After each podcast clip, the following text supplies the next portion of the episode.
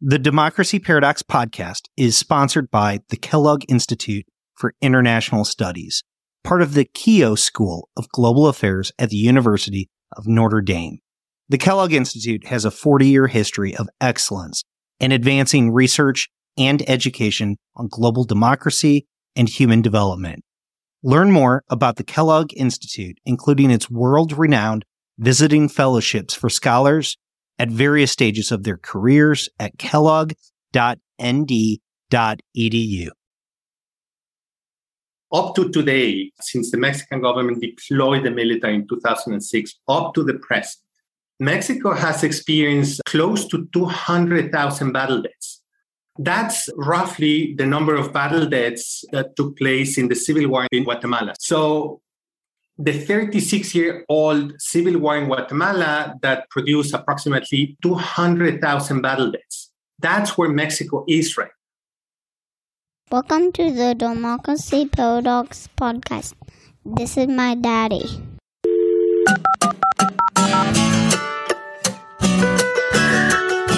My name is Justin Kempf, and I am your host as we explore the democracy paradox. Max Weber defined the state as a human community that successfully claims the monopoly of the legitimate force within a given territory. I have a lot of problems with this definition. For starters, legitimacy is a fuzzy term. Some states lack any legitimacy, while sub-national governments frequently challenge the authority of their national governments. But Guillermo Trejo and Sandra Ley offer a novel critique. They argue the line between legitimate force and the criminal underworld is often unclear. They refer to a gray zone of criminality where the state intersects with the criminal underworld to allow the formation of organized crime. Guillermo Trejo is an associate professor at the University of Notre Dame. Sandra Ley is an assistant professor at CIDE's Political Studies Division in Mexico City. They are the authors of Votes, Drugs, and Violence The Political Logic of Criminal Wars in Mexico. Our conversation goes in depth to explain the political dynamics that brought about the rise of the criminal wars, its escalation, and the consequences of Mexico's incomplete process of democratization. Indeed, this is not just a conversation about Mexico or the drug cartels. This is really a conversation about democratization and how authoritarian spaces will inevitably undermine democracy. Of course, this is a complex topic. For those unfamiliar with Mexican politics, I have written a brief primer available at democracyparadox.com. You will also find a full transcript so you can read along. I'm also available through email at jkempf at democracyparadox.com. But for now, this is my conversation with Guillermo Trejo and Sandra Ley. Guillermo Trejo and Sandra Ley, welcome to the Democracy Paradox. Thank you, Justin. Thanks, Justin. Pleasure to be here, William.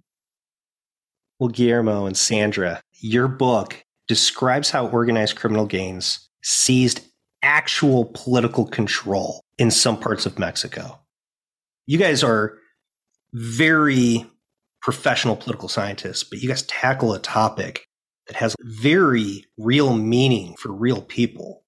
One of your examples that brings this to life was the state of Michoacan. Paint a picture for us of how criminal gangs seized political control in Michoacan and its cities? Well, I think what's important is to really put this into very brief context. This development of de facto political power is, is really happening in the context of an actual war. The Mexican state declared the war against the cartels in 2006. The military throughout Mexico's territory engaged into 14 military campaigns to militarily fight the drug cartels and their private militias. And what happened is that they follow one specific strategy, which is called the kingpin strategy, decapitate the cartels. And that created lots of fragmentation, lots of competition. And it's in the context of that competition among cartels and former members of cartels and private militias, private armies, that control over the municipality became relevant. All of these groups are fighting over drug trafficking corridors, but soon they realized that they needed to expand. They need to move into other types of illicit activities.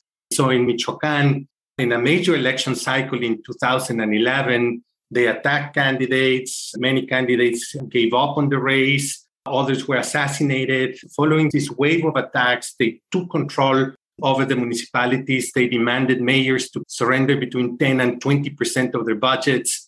They seized control over the municipal police. They also took control over key positions in the municipal governments related to taxation, related to property tax, and to control over the economy any of those activities within the municipality that related to the regulation of restaurants and hotels or economic activity like uh, the avocado production or the lime production or, or strawberries production, berries production in general, which is very widespread in Michoacan.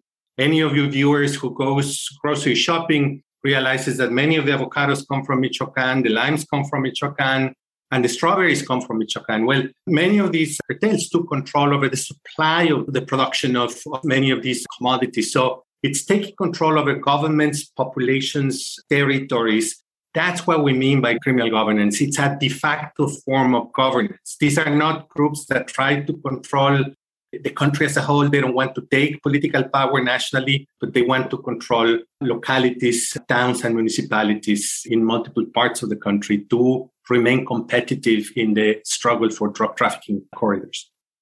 Now, the organized criminal gangs, they existed before the process of democratization within Mexico. They've existed for a very long time. You guys make that clear within the book. But at the same time, the escalation of violence happened after democratization when the battle deaths started to dramatically increase. Sandra, how did the PRI manage criminal gains before democratization differently? Thanks, Justin. This is a crucial part of our argument and point of departure for the book. Uh, essential characteristic of organized crime is its dependence on state protection networks, what we call the gray zone of criminality, in which organized crime and state coexist. And this gray zone of criminality has its origin in authoritarianism. So that authoritarian past in the PRI as a dominant party, it was crucial to have the support of armed forces, of the police. Uh, authoritarian leaders need to strengthen security forces as a way to protect themselves from threats. And these specialists in violence, as we call them, have an advantage in violence and information gathering with impunity. That's an essential element. But this gives them very valuable skills in the criminal underworld as a way to protect themselves from coups, authoritarian state leaders give this uh, sort of freedom for security agents to keep regulation over the criminal underworld. And that is partly what happened in Mexico, as well as in Chile, in Brazil, among other countries. In Mexico, the PRI's one party regime allowed special military units fighting urban and rural guerrillas during uh, Mexico's dirty war in the 1970s to run drug operations. So, under the, the lead of the Federal Security uh, Directorate, Mexico's militarized Secret Service agency, elite members of the military, together with the federal police back then, were carrying out anti insurgency operations and were playing also a fundamental role in anti drug operations.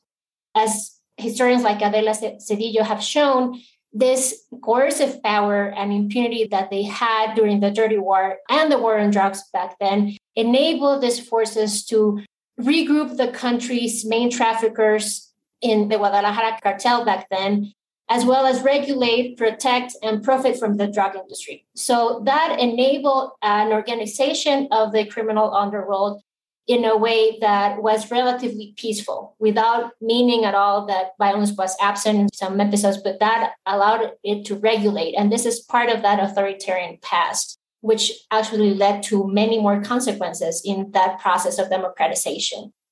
So before we go on, I want to get something clear. And this was a point that I drew from your book that I thought was absolutely astounding. My gut would have said that the reason why the criminal gains were more controlled in an authoritarian context was because of some form of mano dura, a set of just draconian laws that they were able to impose order upon society. But your research actually shows the opposite that rather than having a sense of mano dura, I mean, they did, but it's not what we think of. They were actually participating with these criminal gangs. So there was a sense of peace because they had drawn a sense of coexistence between the state and these criminal gangs. There's a quote in your book that caught my attention where you write something specific about autocracies which we associate with how coercion is used and the role and status of state specialists in violence turns these types of political regimes into a germane political space where the nexus between state coercive actors and criminals is more likely to develop. Why is it that we associate mano dura with these authoritarian regimes? Why is it that mano dura did not crack down on these criminal organizations, but rather allowed them to proliferate before democratization? I think a crucial point is that it is members of the military and the multiple police forces say, that Mexico had, members of the Secret Service, who, on the one hand, they were repressing political dissidents, but on the other hand, they were allowed to profit from the criminal underworld, as Sandra explained. It was a loyalty payback to keep specialists in violence away from thinking of engaging in a coup d'etat one way to buy off their loyalties is to allow them to engage into the criminal underworld. So it's actually crucial to, to understand, I think, for our book and, and in general, um, if we want to understand dynamics of organized crime and criminal wars in Mexico and Latin America, is that we cannot see the government as a homogenous entity. The idea of the gray zone is that some members of the military and the police are actually colluded with organized criminal groups and they enable organized crime, but others are not. And often the ones who are not engaged, since they come from the same authoritarian route, they use iron fist policies to fight their comrades who have defected to the criminal underworld or who have engaging in coalitions with them. So it is a situation that we have in many countries in Latin America, from El Salvador to Brazil that it's members of the military fighting other members of the military or those who defected from the military. And I think that the case that really brings the point home is the case of the Zetas or the Zetas, members of elite forces of the Mexican military who defected from the military and became the armed branch, the private military of the Gulf cartel. And that's why these are not cases of irregular warfare. These are cases of symmetric warfare because it's people who had similar training, have similar weapons, many of them coming from the US, that fight each other. So I think it's crucial to understand that both things can coexist. Specialists in violence who corrupt themselves and engage in the criminal underworld, and those who stay in power who use iron fist policies to fight them. I think what's crucial here, and this would be sort of my takeaway point on this issue, is the question of accountability to the extent that specialists in violence commit atrocities during authoritarian rule and they go unpunished, they usually use this force and comparative advantage in violence for many purposes to repress or to corrupt themselves. And this is crucial to understand both uh, how the criminal underworld flourishes, but also how states fight. And by fighting, they generate more violence rather than create conditions of peace. I think this brings up a very important point. So, Guillermo, you didn't say it explicitly, but the process of democratization is not just about political democratization. It's not just about bringing in elections. It's not simply saying that there's political competition now. You have a great passage where you write opposition governors did not necessarily democratize their police forces and their judicial systems. They simply appointed their loyalists to the new positions. Most of us don't think of the process of democratization to include both law enforcement and the judicial branch, but it does. So, Sandra, can you help explain, help clarify a little bit more? How is Mexico's process of democratization still incomplete? Yes, in the case of Mexico, we argue Mexico is a textbook case of an illiberal democracy. It is a country that experienced an electoral transition to a multi party democracy in 2000, but without a corresponding development of democratic rule of law. In Mexico, the PRI lost power after seven decades of uninterrupted hegemonic rule. But a key element here is that post authoritarian elites failed to introduce any meaningful reform, particularly in terms of the role of the military, the police, the justice system, all of which were able to continue to operate as authoritarian spaces that were able to reproduce and enable the regeneration of state protection networks, for example, of that gray zone of criminality and the continuation of organized crime.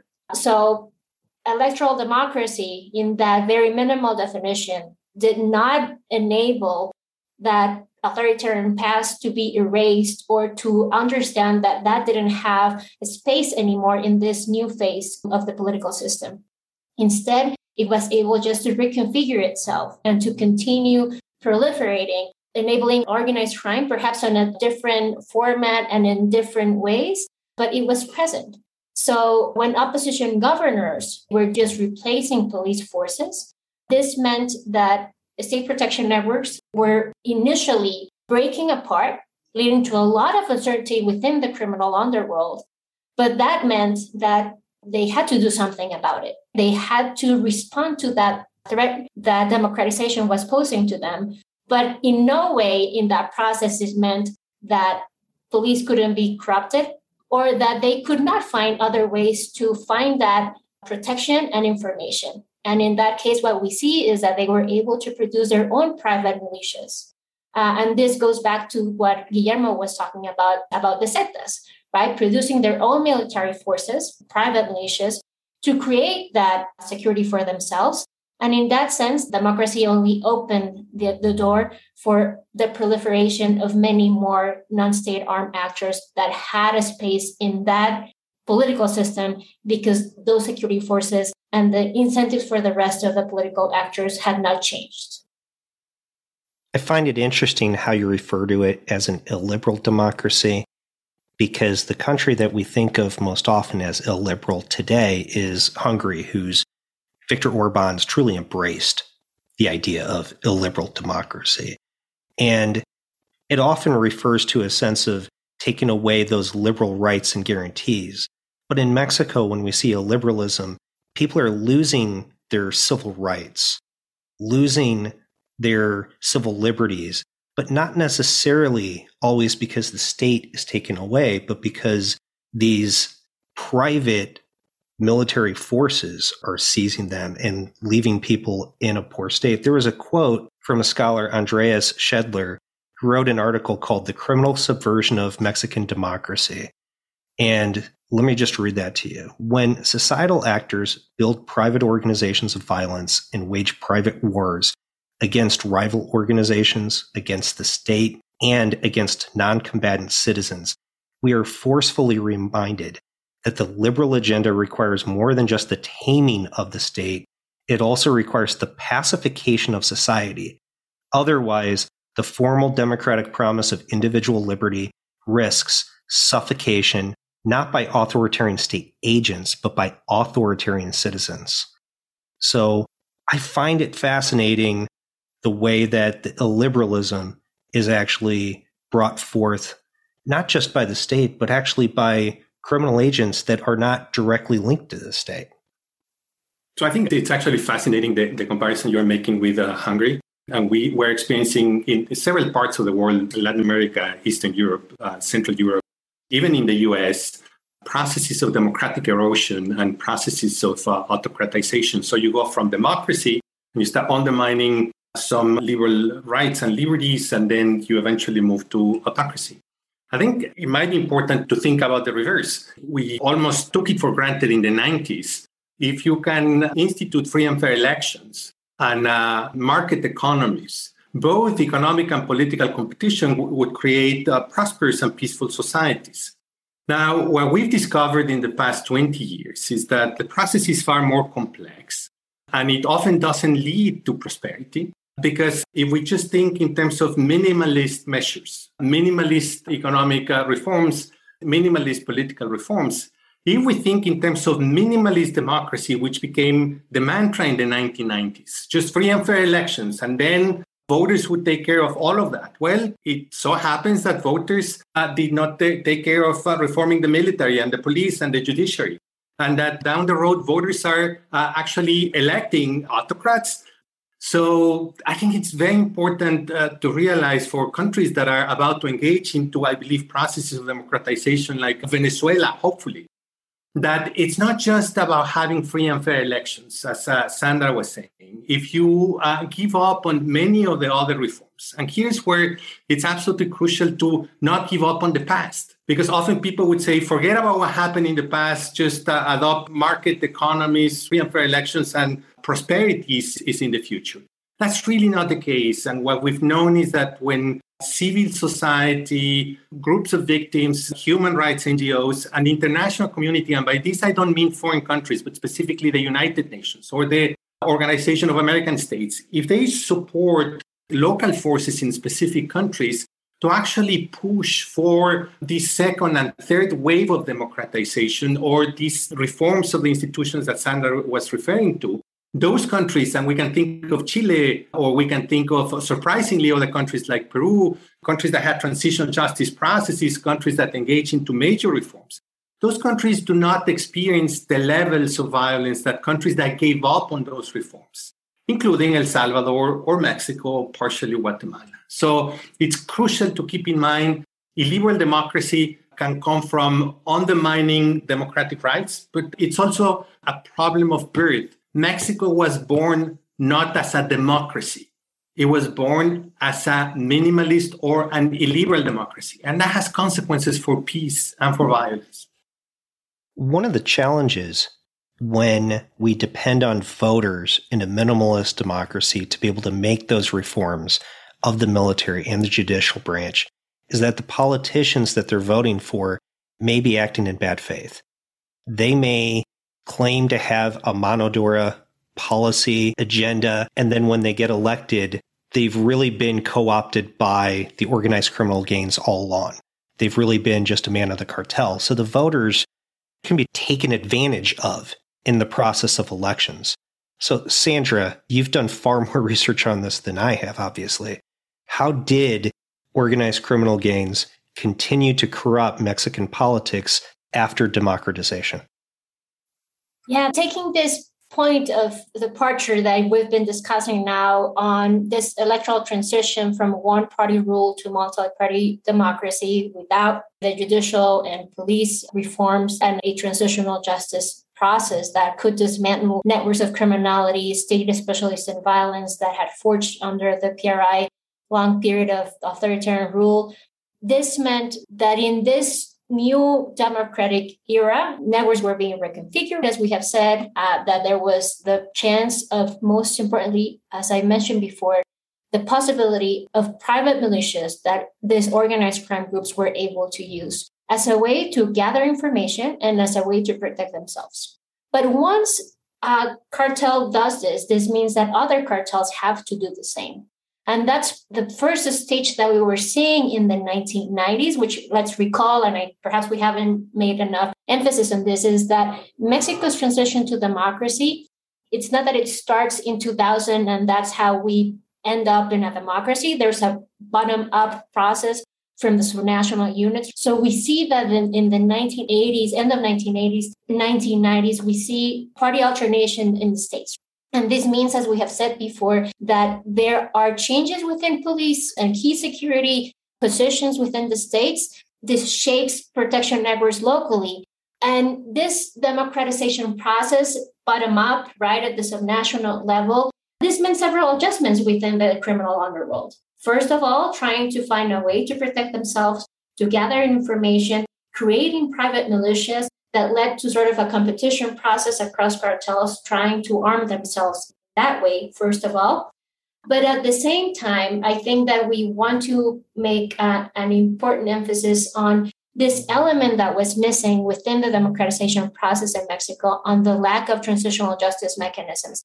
that were able to dismantle protection networks and that were able to reconfigure the socialist violence. So that I would say one first element on on how they were able to corrupt the uh, Mexican politics. It's, it has to do again with the character of democratization.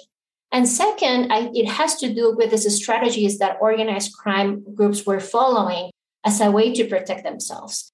And unlike other views focusing on 2000 being the point in which the national democratization was shaking everything in general, our approach is to think about the subnational level politics and that level of democratization in which this changes within subnational politics. We're only reproducing new forms of corruption, new forms of state protection networks, initially shaking the criminal honor roll, generating violence, but at the same time being able to find certain stability in terms of being able, as you say, to buy security forces, to being able to, corrupt the judiciary too.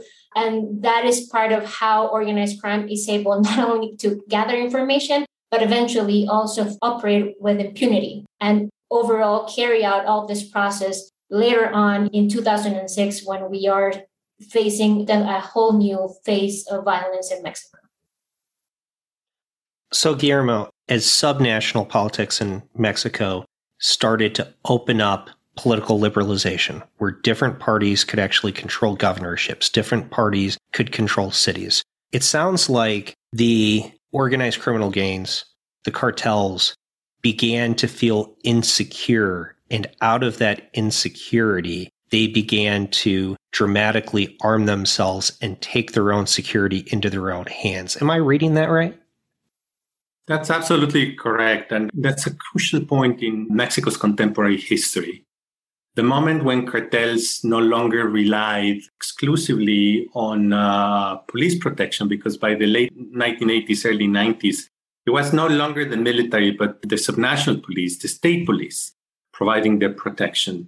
When they could not take it for granted, because parties were elected and parties were removed, because the transition process that Sandra just explained, the bottom up process, created all this uncertainty, they took the, the historical decision to take their security in their own hands. And to do that, they recruited members of the police and members of the military.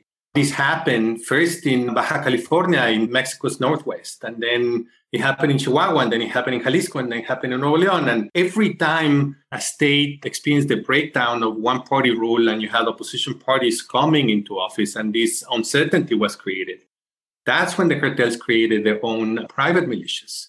To make the long story short, there was a, a very intense in the 90s and early 2000s an arms race by which every new cartel whose home state or their place of residence experienced democratization as a result, they could not rely on the uh, state police for protection. They had to create their own private militia. But the guys next door had just done that a few years back.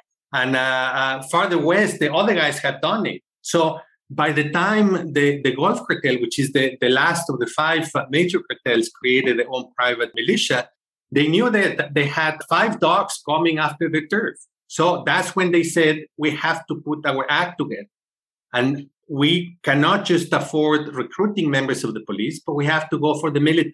And we have to go for the highest trained members of the military.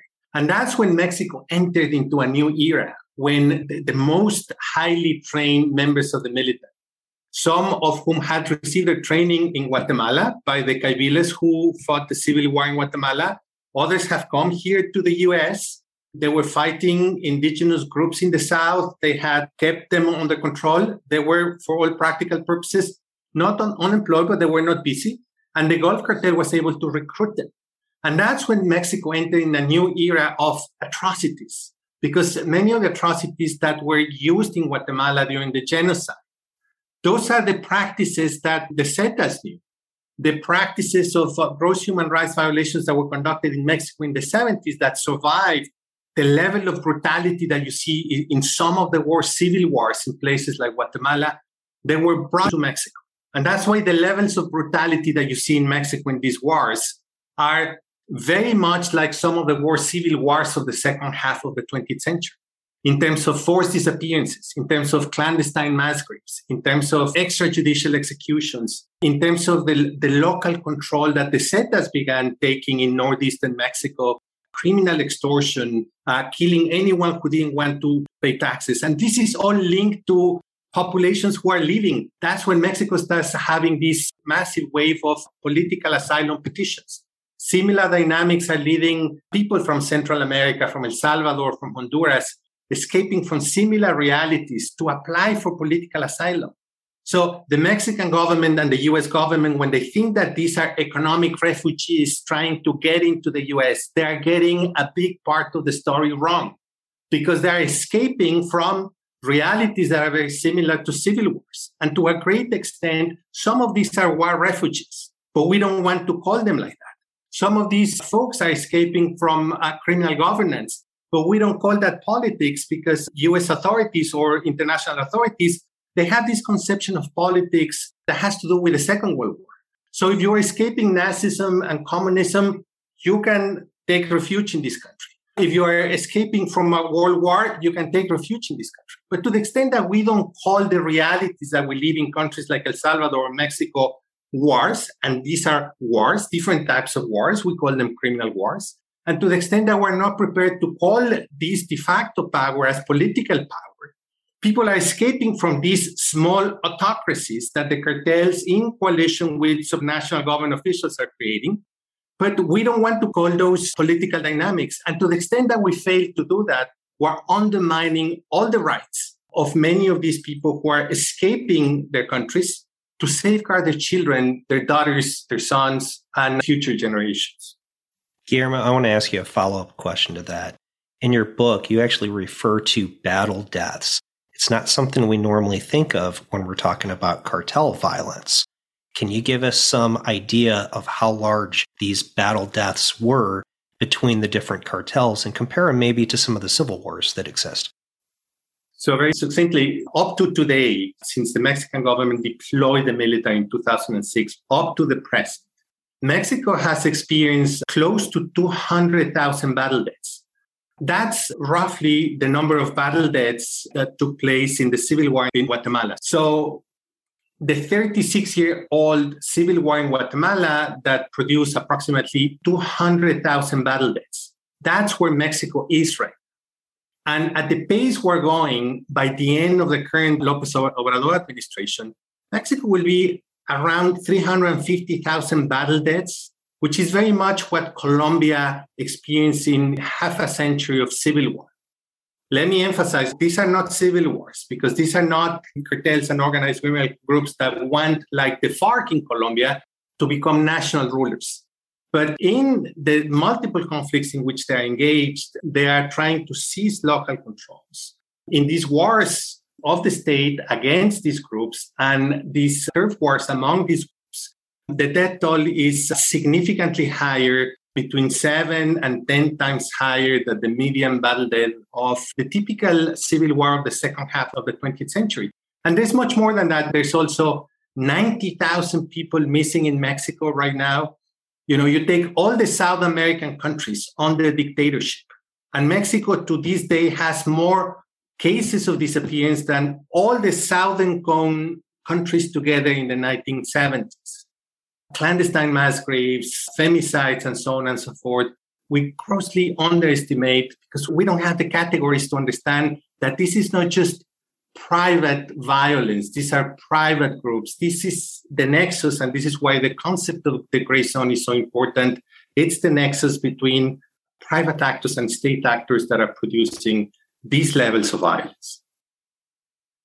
So, Sandra, cities and states that were controlled or governed by leftist politicians actually faced significantly higher violence within their jurisdiction.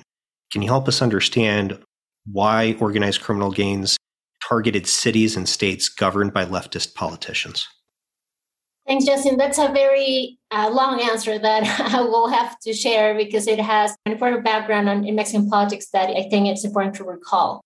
It is important to go back to 2000 when Vicente Fox was the first opposition president that came to power in Mexico. But something that we saw during his administration is a conflict between the left and the right. It started back then between Vicente Fox and current president Andres Manuel Lopez Obrador, back then part of the PRD, left party, Vicente Fox part of the right party, the PAN. And it, there was a confrontation that reached a peak when President Fox accused Lopez Obrador of violating a court order that halted the construction of a hospital access over a private property. And this confrontation escalated and became subject to impeachment by the Mexican Congress in April of 2005, just as the parties were preparing for the 2006 election. This would mean that Lopez Obrador would have to face trial and would no longer be eligible for the presidential office. When we talk about Lopez Obrador, that's the current president now of Mexico, just to clarify, right? That's right. So, current President Lopez Obrador, back then part of the PRD left party, now part of Morena, he was about to face trial. He would no longer be eligible to run for presidential office in 2006, despite leading the polls back then. So, after a major protest, President Fox had to drop all the charges, and Lopez Obrador, also known as AMLO, was able to run for president in 2006. The 2006 presidential campaign took place in a highly polarized environment between the left and the right. And the victory of the conservative president, Felipe Calderon, from the pan rightist party in Mexico, he won by a razor thin margin of 0.6%. So it was a very close election, and this all led to further polarization and protests in the streets where Lopez Obrador did not concede defeat. Actually, PRD, his party back then, denounced major electoral fraud. There was contestation in the streets and in the courts. And facing this major post electoral crisis, and a rise of intercartel violence that we had already been seeing because of all this process that we have described before about private militias and multiplication of private armed actors that were already fighting. Well, President Calderon began his administration in that context, both polarization and rising violence. And that's when, in his inauguration speech, he announces this new strategy, which has become known as a war on drugs, it was launched in the context of acute political polarization with a conservative federal government that was facing a leftist opposition. And that intervention, characterized by military, was reflecting such political biases. So, what you're saying is that they politicized the war on drugs right out the gate. Exactly. That's exactly what happened. There were electoral incentives for playing a role in this militarized strategy against organized crime. So, as you point, Justin, our evidence reveals that the intervention succeeded to contain drug violence in those municipalities and states led by the PAN, the party that was governing at the national level. But actually, we were seeing more intense levels of violence in those states that were being governed by the left, the PRD party. So this points to a politicization process, but it was happening at different levels. What was happening is when violence was occurring in pan-led state, there was coordination, there were daily meetings, there was a media strategy for managing any kind of electoral uh, consequences that it would have for the electorate. Whereas in PRD-led states, there was no coordination, there were no daily meetings. Instead, there was intervention by the federal government without consultation or coordination with local level officials. There was also a role for the communication strategy in front of the media by the federal government, pointing to the corruption that was happening in left led states, which, of course, as we have discussed in this conversation before, it wasn't that corruption was just present in PRD states and not in PAN. This was more of a systemic characteristic, but that was sort of underplayed under PAN led states and overplayed in PRD led states. Mexican cartels took the advantage of seeing that political vulnerability of leftist authorities and were able to take advantage of that circumstances to threaten and attack mayors and party candidates. This meant that not only mayors and party candidates were being threatened, but that there was also more intense competition to go over those territories because they knew that those were territories that were vulnerable, but also going against the, the civilian population because there was no one that was going to come out and help and provide that federal intervention uh, social assistance. So this is happening or playing up at different levels. At the military level, providing the intervention that was necessary in a coordinated way with local level authorities. At an economic level, providing social assistance with, through security funds that were able to better professionalize and equip local security forces and at the same time provide the protection that civilian population and mayors needed to keep on going despite the threats that they were facing. So let me just clarify something. As criminal violence escalated within these areas of jurisdiction that the PRD governed, the PAN actually had an incentive to see that violence escalate. Because if the violence escalated, they could say, oh, see how poorly the PRD governs these areas. So not only did they just allow it to happen, but they benefited politically as well. So yeah, that was the intention. Whether they did or not is a different question because they lost power in 2012. But I think what, what's crucial here in this story that Sandra outlined is that not only did the Mexican president have an incentive to cooperate with his co-partisans and to punish his political enemies, but also that he was able to do it. And I think this, this takes us back to the nature of the transition, to the minimalist uh, nature of the transition by which the president could control the military.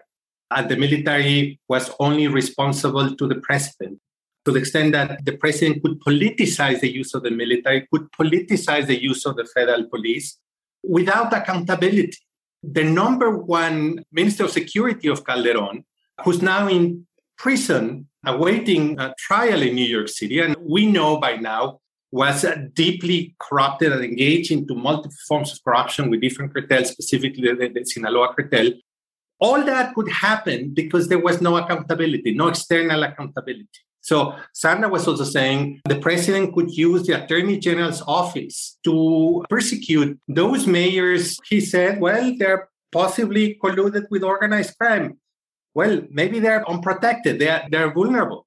Maybe they have no other choice. But to the extent that the president politicizes, it creates, again, incentives for cartels to attack leftist areas which seem to be vulnerable. So I would emphasize both the incentives that they have and the possibility of doing it. And uh, just to, for your for your audience in the US, what I would say is that this is not just a, a phenomenon that is Mexico specific.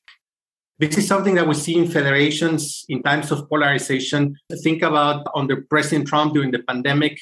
One image that really comes to mind when there was this abduction attempt against the governor of Michigan, that the president very much said, You're your own. That's exactly what happened in the context of the war on drugs in Mexico. That President Calderon basically said to leftist governors, You're your own. And to mayors, regardless of party, in those states, states like Michoacan or states like Zacatecas or states like Guerrero, the president said you're on your own. And that's when it's not just about the cartels, it's not just about the private, it's also the political incentives. And this is what we mean when democracy, electoral mechanisms, and drug violence become intertwined. This is what happens. This is, I think, Sandra just explained a, a vivid example of that happening. The intertwining of the narco politics of violence that it's not just about El Chapo Guzman and uh, the drug lords. It's also about the president and the governors and the mayors and the members of the military and the police. So, Guillermo just brought up the fact that the PAN didn't hold on to power. And that's because there's a third party in all of this, which was the PRI, which is an authoritarian successor party. And we haven't even mentioned them a lot of the polarization was between the PAN and the PRD. And to be honest, it, it's always puzzled me the fact that the PRI, as an authoritarian successor party, is almost a centrist, middle of the road party. It's very bizarre. Normally, an authoritarian successor party is either very conservative in Latin America or it's very liberal, such as in Eastern Europe or the former communist states. So, Sandra, can you help explain what was the role of the PRI during this massive phase of polarization between the PRD and the PAN? Yeah, it's important to note that this could have been a story in which this is Calderon facing the opposition in general, just trying to make sure, as you say, Justin, that his party was able to win against the opposition in general. But that's not the case here, as you know. The fact is that this was about a confrontation, an open confrontation with the left. And what we find in those municipalities led by the PRI in PRI states is that we don't see that spike of violence as it was the case of the PRD led states. So, in those cases of national regions that were ruled by the PRI, we saw increase in violence, but not this increase that we were seeing in left led states. That's an important piece of information in terms of the evidence that we're able to gather, first of all. So that already tells us that this is not about the PAN against the opposition. This is about a confrontation between the left and the right. Second, we have to analyze what was happening, as you say, Justin, about the other politics that were taking place for the PAN. Felipe Calderon was also engaging in a series of reform, including labor reform, for example, for which he needed legislative support for it to pass through Congress. And the PRI became that legislative ally to make sure that part of his agenda, of his policy agenda, was able to have a future within his administration. And so the PRI was that legislative ally to, that he had to count on for governance to take place. Otherwise, with that open confrontation with the left, it wouldn't happen. So that was also part of the politicization in a different way to make sure that he was able to govern at another level and so, what we see in places, for example, like Chihuahua, which back then was governed by the PRI, they were able to find a strategy in terms of economic funds that were able to be channeled after that spike in violence in 2010 in Ciudad Juarez, for example, social assistance, economic assistance, financial assistance to make sure that they were able to go through right a, a reconfiguration of social institutions a new professionalization and equipment for local security forces. That was something that was available for PRI authorities in Chihuahua, which is not what happened in Michoacan, which was led by the PRD. The, the strategy was to argue about the corruption that Michoacan was facing, not coordinating at all. And that meant also a very distinct path in violence. Whereas those PRI led states and municipalities were able to have the resources to face and confront crime. That wasn't the case in PRD led states. So let's say that there are two levels of the game here at the national level politics and the, the subnational level politics. So your research focuses on a time in Mexico when the PAN controlled the presidency. A lot has changed in Mexico. The PRI won the next administration. And after that, AMLO, he is now president. So we now have a president of the left. How has the dynamics of criminal violence changed under AMLO's presidency? And maybe for the future, how should he approach it differently than it has been done in the past? So, what I would say is that it's crucial to understand that after the transition to democracy, the PRI did not completely deflate the PRI became that third weak party until it was uh, brought back to power. It was never really a centrist party. It was a center right party. And that's why Sandra was saying the PAN and the PRI were these strange bedfellows who could actually get together. Not the left at the time, the PRD.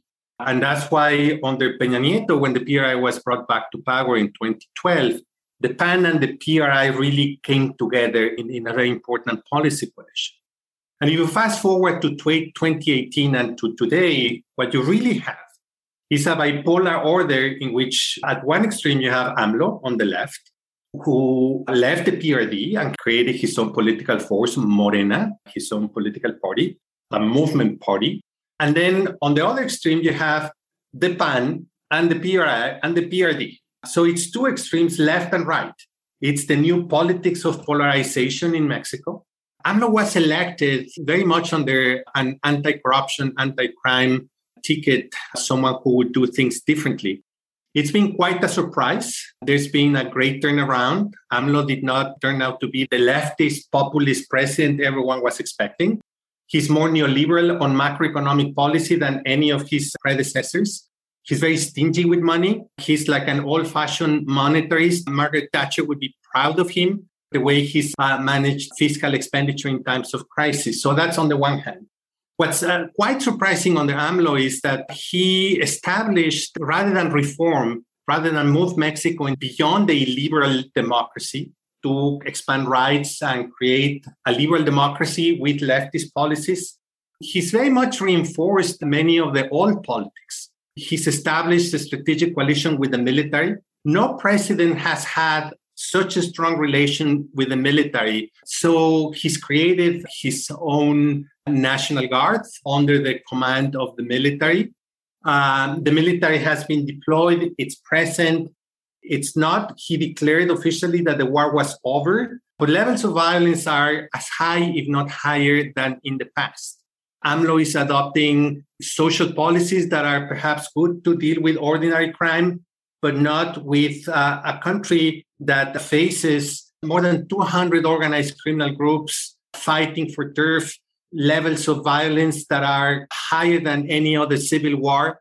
AMLO is in denial. He doesn't accept the level of atrocities, the level of crisis that Mexico is experiencing. He believes that by adopting strategic social policies geared at uh, young males, that this is basically an economic issue. A few selective policies on human rights issues, but no fundamental reform of the judiciary, of the police, of the military. So we don't see much change because the structural uh, features are still there. The president famously has said, I'm not declaring war. I'm all for talks rather than uh, fighting. But that hasn't led us very far.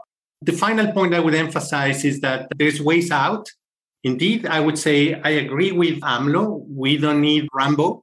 We need Sherlock Holmes. Countries have shown that through intelligence and judicial prosecution, often with a very active civil involvement and inter- international support, that's example of Guatemala countries can overcome the levels of violence that Mexico is experiencing just with social policy and having a strong military presence throughout the country. That's not sufficient, and reality is proving that that's not enough. Well, thank you both so much for joining me.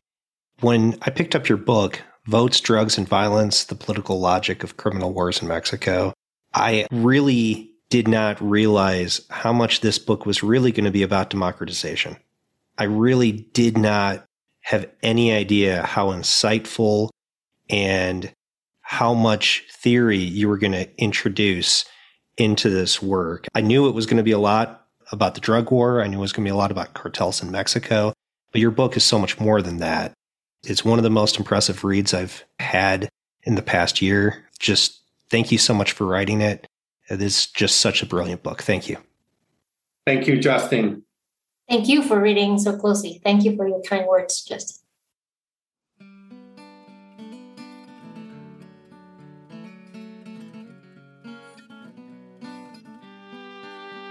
If you are listening to the show, please leave a review. It really does help shows like mine stand out. Also, please share the show with colleagues and friends because word of mouth goes a very long way. Facebook and Twitter are great, but really just talk about it. There's a full transcript at www.democracyparadox.com. Thank you for listening.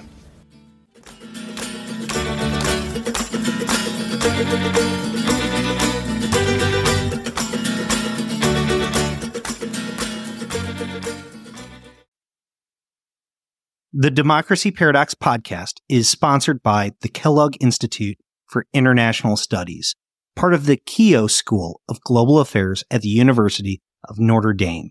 The Kellogg Institute has a 40 year history of excellence in advancing research and education on global democracy and human development. Learn more about the Kellogg Institute, including its world renowned visiting fellowships for scholars at various stages of their careers at kellogg.nd.edu.